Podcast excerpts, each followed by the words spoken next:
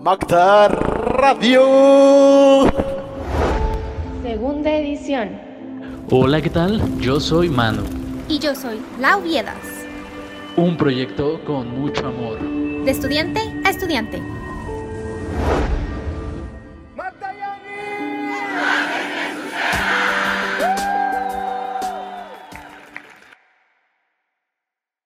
Hola, ¿qué tal? Están escuchando Macta Radio, un, un programa hecho de Mactayanos para Mactayanos. Estoy aquí con mi compañera Lau. ¿Cómo estás, amiga? ¿Qué tal te va?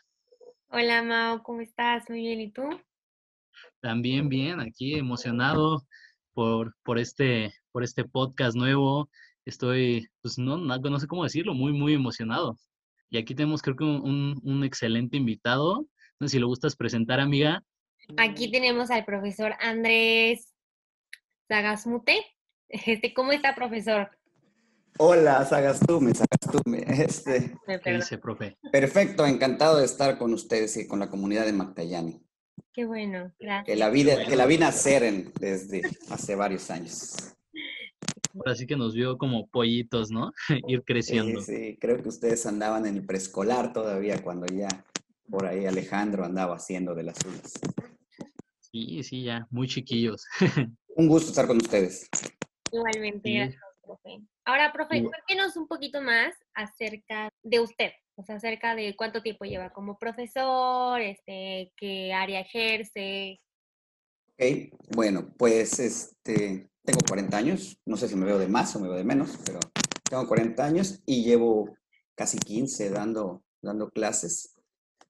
Eh, doy en el nivel telesecundaria, siempre en comunidades rurales, siempre he dado clase en comunidades rurales.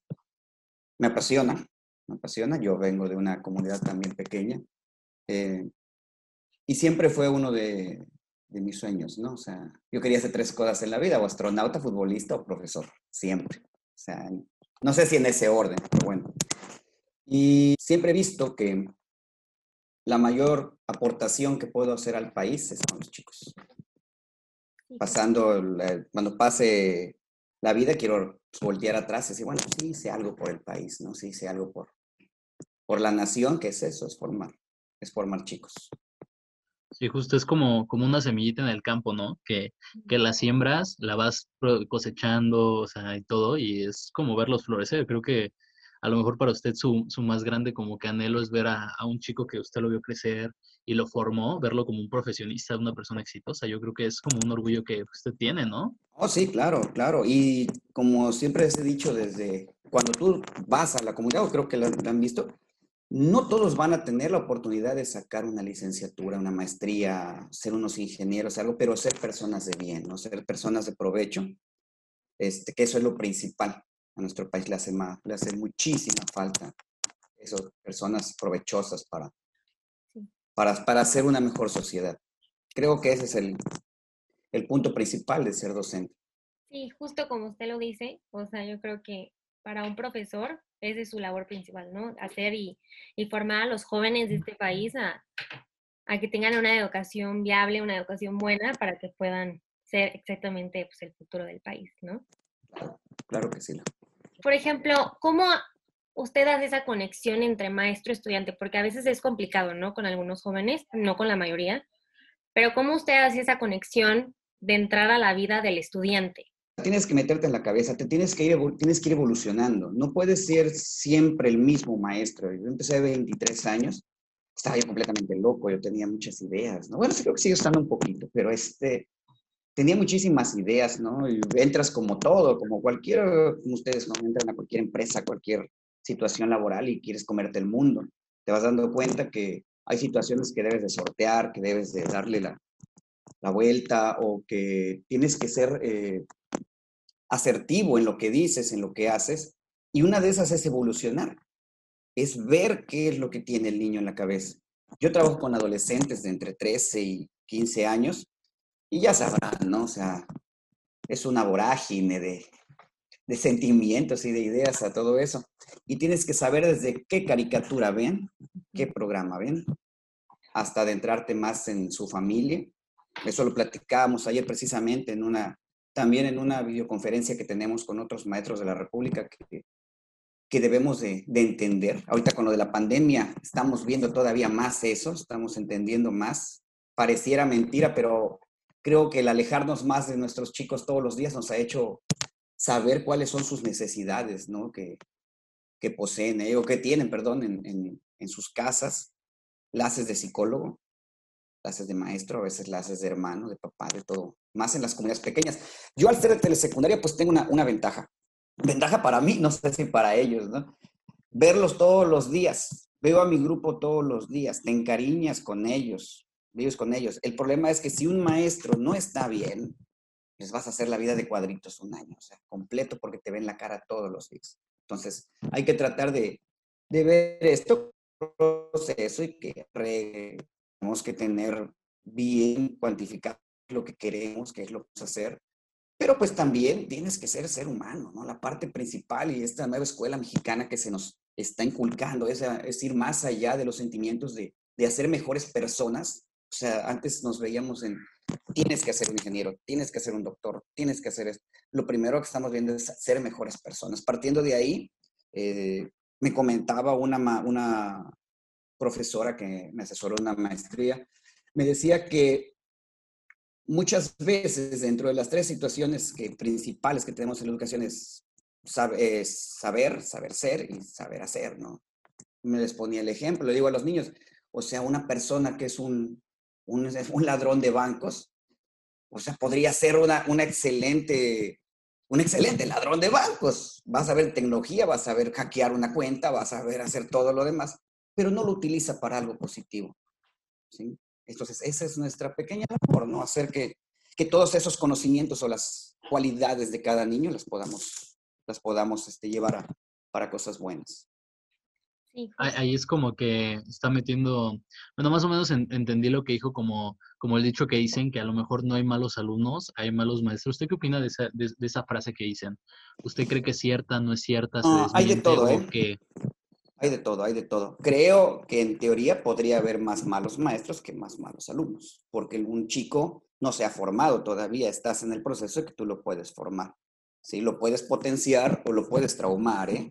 Porque todos ustedes han de, a mí no me van a engañar. Oye, ahí va el charolas, ahí va el gordito, ahí va el maestro, ahí va el terrible, ahí va Godzilla. Hasta en cierto modo, cuando nos sobrenombran es por alguna razón. ¿Sí?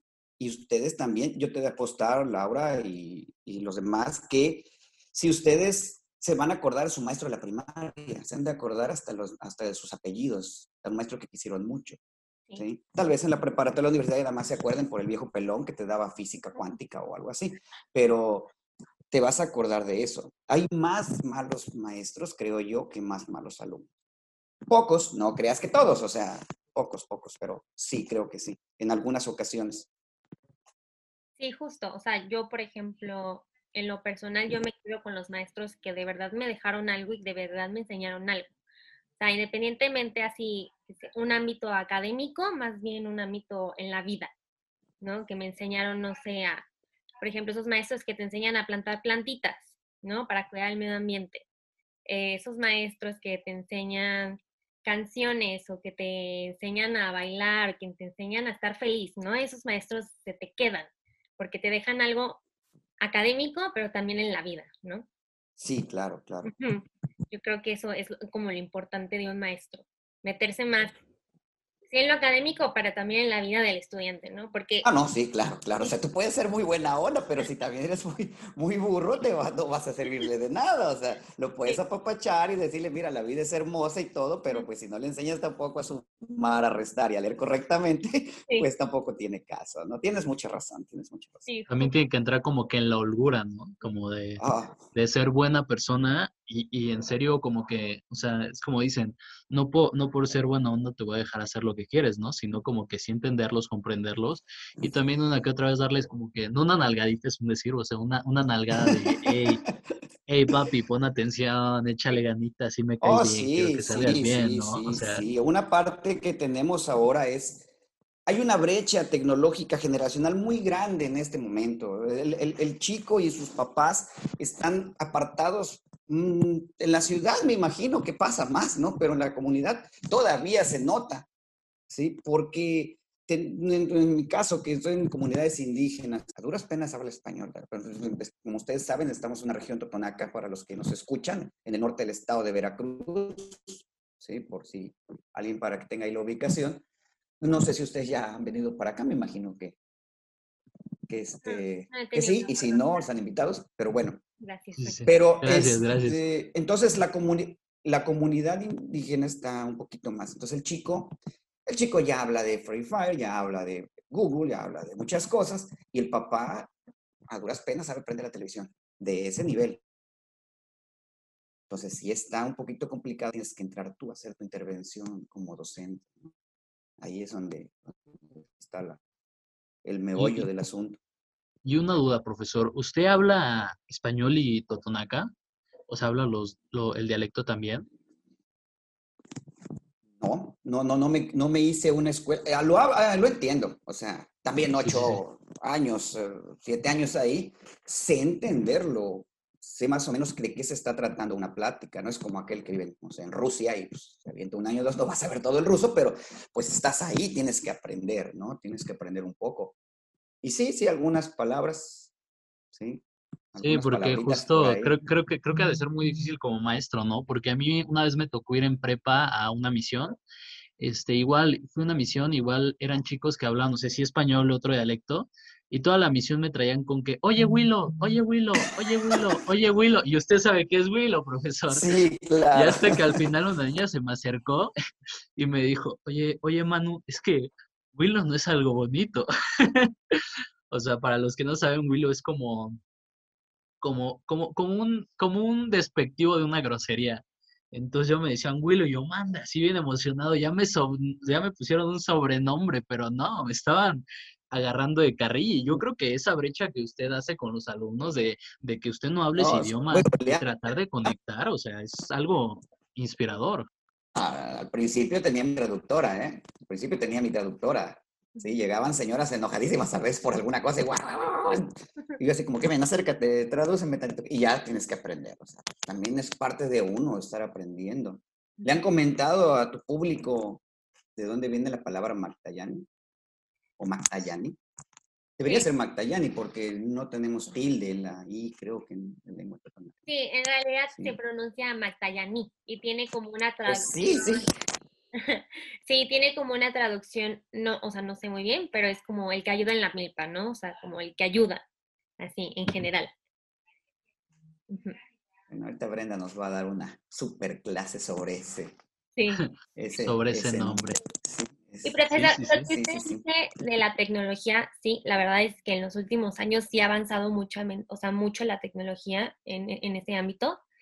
Este, y por ejemplo, ahorita, ¿cómo le está haciendo? Igual por videollamadas o, por, o, cómo, cómo usted dando, está dando las clases ahorita en pandemia.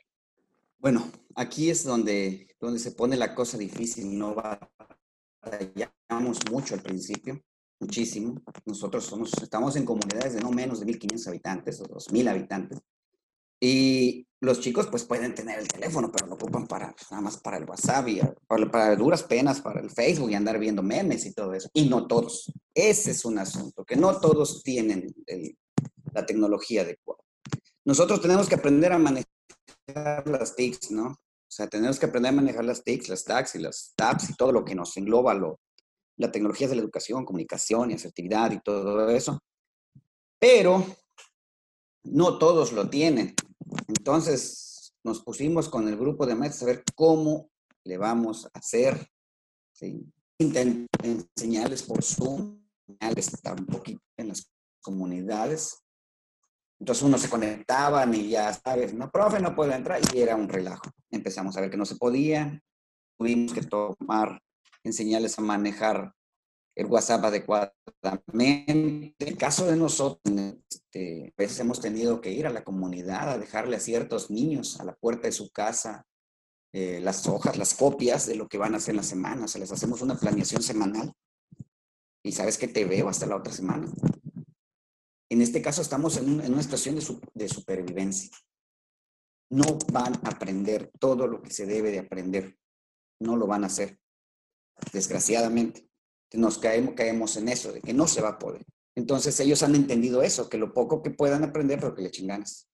Y sí, en unos, unos tecnológicamente y otros tenemos que, no solo yo, ¿eh? muchos maestros de la, de la región están en la misma situación. O sea, se pudiera decir que la tecnología sí es un limitante en este caso, sí es algo necesario para, para la Claro. enseñanza. O sea, ¿cómo usted al principio, Claro, cuando claro, empezó claro, la pandemia, sí. empezó a, empezó a manejar como que eso? O sea, porque yo creo que ha de ser frustrante como profesor querer, querer dar ese, como que su punto de vista, bueno, no su punto de vista, darles la lección, darles la enseñanza y que tengas una limitante que, que es un poco triste, pero es una limitante dura, o sea, que, que no todos tengan la tecnología para, para poder, ¿cómo se llama?, Lle- llevar a cabo su, su estudio. No, sí, sí, sí, sí, sí. Eh, con el colectivo docente, una comunidad que se llama La Chaca Coyutla, Veracruz. Somos seis maestros, un director, un administrativo. Y tengo un grupo de compañeros que son buenísimos, en serio, son muy buenos, son muy buenos. Algunos todavía tienen también, les costaba muchísimo más trabajo que a mí todavía, creo que algunos de ellos con lo de la tecnología. Pero empezamos a eso, tuvimos que sacar primero un, un, este, un diagnóstico, a ver cuántos niños tienen internet en casa, cuántos tienen computadora, cuántos tienen teléfono. Y cuando vimos las cifras, nos quedamos viendo todo, dijimos, ¿cómo le vamos a hacer? ¿Cómo le vamos a hacer para que lleguen todos al mismo tiempo? A veces solo hay un teléfono familia, entonces, si a veces son tres, este, tres niños, entonces tienen que prestar uno, otro, otro. Y luego nos mandaron lo de eh, las transmisiones televisivas, que desgraciadamente para nuestro nivel no es tan acorde. Las transmisiones no llegaban bien a la, a la señal de, no todos tienen televisión por cable o, televisión satelital. Entonces, ya sabes, ¿no? Ir a moverle la antenita y para que agarre un canal y moverle la antenita para que agarre otro. Y a veces no les daba, algunos, algunos de ellos no tenían eso. Después nos dimos cuenta que las clases de la televisión no iban acorde con nuestro programa de estudios, o sea, iba a ser más bronca todavía, más los iba a, volverles la cabeza loca. Entonces, ¿sabes qué? Les vamos a enviar videos, descargamos videos de YouTube, de la página de la Secretaría de Educación, de la Dirección de Telesecundarias. Andamos buscando qué hacer. Nos grabamos nosotros mismos, hacemos nuestro propio podcast también para mandárselos y, oye, ahí cuando lo puedas ver, si no lo puedes ver ahorita, bueno, pues en la, en la tarde que llegue tu papá y te preste el teléfono, pues ya lo ves, ¿no? Y sí, uh, nos, pues quisimos tratar de poner horarios. ¿Sabes qué? De lunes a viernes tienes que entregar tu tarea, tu trabajo. Y después me salían niños a las sábado a las 7, profe, apenas terminé mi trabajo porque fíjese que fuimos a trabajar o estuvimos en el campo. ¿Qué le vas a decir? No, ya no te lo recibo porque te di un horario y tienes que respetar el horario. Pues no, hay una cosa que se llama empatía, ¿no? Entonces tenemos que ser empáticos con eso. Y por, y por ejemplo, profesor, o sea, ¿usted qué, qué aparatos de tecnológicos crees que, cree que es lo que necesitan los alumnos? O sea, ¿cree que necesitan televisión? ¿Cree que necesitan teléfonos? ¿Cree que necesitan computadoras? O sea, ¿qué aparato cree usted que es el, el aparato que necesitan, que es el más versátil, que es el más cómodo para ellos, incluso para tanto para poderse conectar con usted, con un compañero o cualquier cosa, para, para facilitar su aprendizaje. O sea, ¿qué es lo que usted cree que necesitan más? ¿Una televisión, un teléfono inteligente o una computadora? O sea, ¿qué es lo que usted cree que es mejor para los alumnos? Smartphone. Smartphone, sí. Un, con un teléfono, creo que estamos más del, estamos del otro lado ya. ¿sí? Sí. O sea, ¿qué más quisiera, no? Que todos tuvieran una lab en casa, ¿no? Con internet de un montón de megas o de velocidad, pero no se puede. ¿Por qué? Porque en ocasiones la red satelital no, como en este caso, que cuando se nubla la, en las comunidades, la intensidad de señal baja, y con el mal tiempo. Entonces, con un celular, he tenido chicos que se van a las azoteas con el teléfono a, a buscarle señal y todo para enviar su, su trabajo. Ese es el dispositivo es, sería nuestro, nuestra libreta de todos los días ahora tener un teléfono. Sí, claro. Sí, más por el hecho de que o sea, tiene muchas opciones de aplicaciones que se pueden descargar. Pues. A lo mejor no poder sustituir por completo una computadora, pero yo creo que en un 80% yo creo que sí la puede sustituir. Sí, eh, aparte ya tenemos, o no solo es el teléfono, se complementa con otras cosas, ¿no? Eh, les comento, hace, eh, cuando inició el ciclo escolar, este, no teníamos libros, no habían llegado los libros, la Secretaría de Educación no los había podido mandar, por lo mismo de la pandemia, me imagino, no había llegado a las comunidades, entonces iniciamos sin libros, entonces otra más, o sea, no tengo situaciones escritas, no tengo tele, ¿cómo le hacemos? Y lo que, lo que dices es, es muy cierto. Eh, gracias a, a, las aplicaciones que vienen en, en los stores, eh, pudieron bajar para ver PDFs, para ver... Yo tuve que enseñarnos cómo, cómo descargar un PDF, cómo descargar un Word, etcétera, hacer una tabla.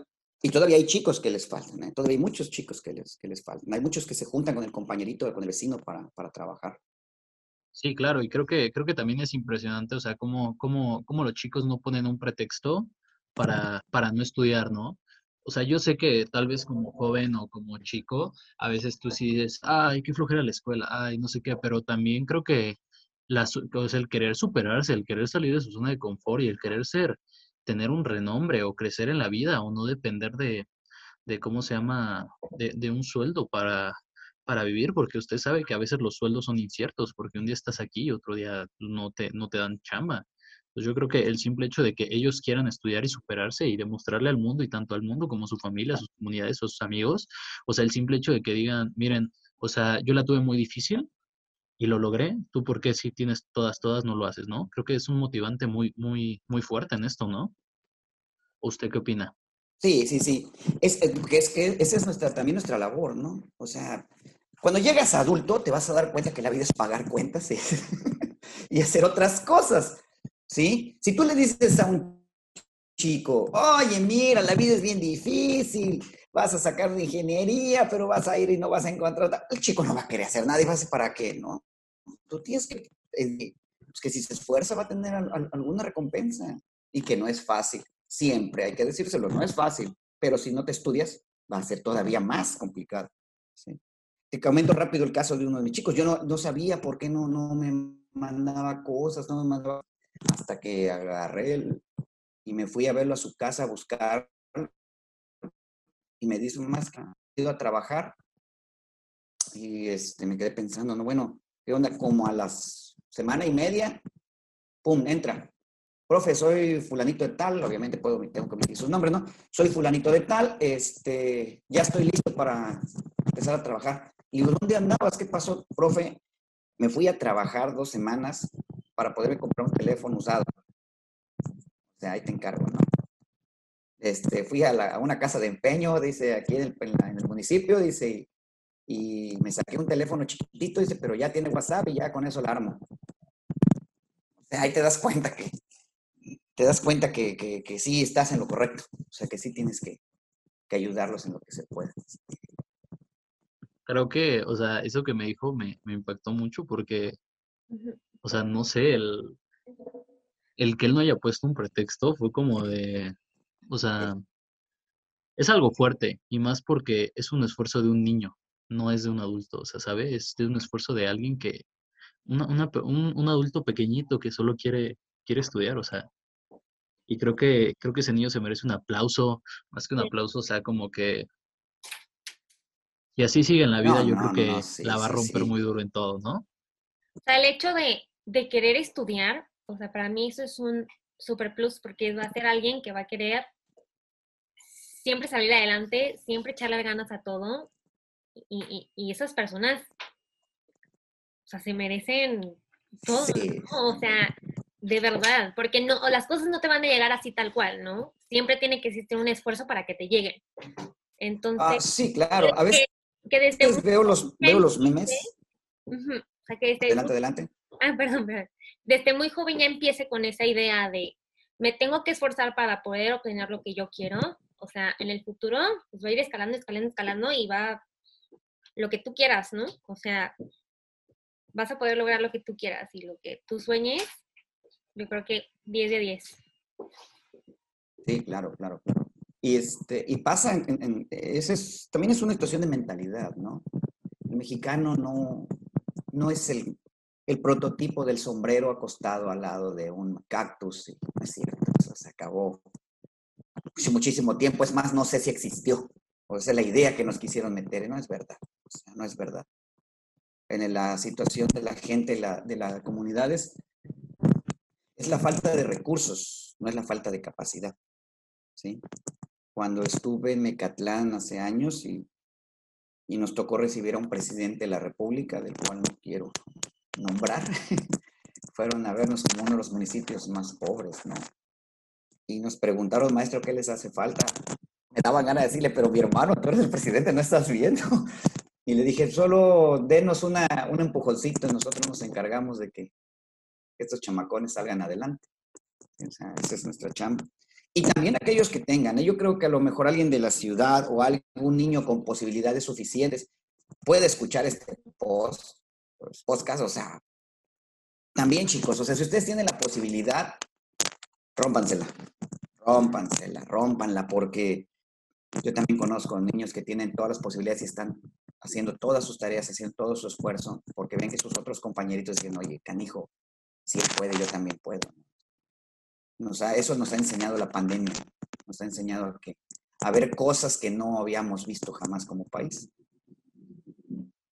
Sí, a vivir situaciones difíciles, que, que la verdad sí es algo complicado.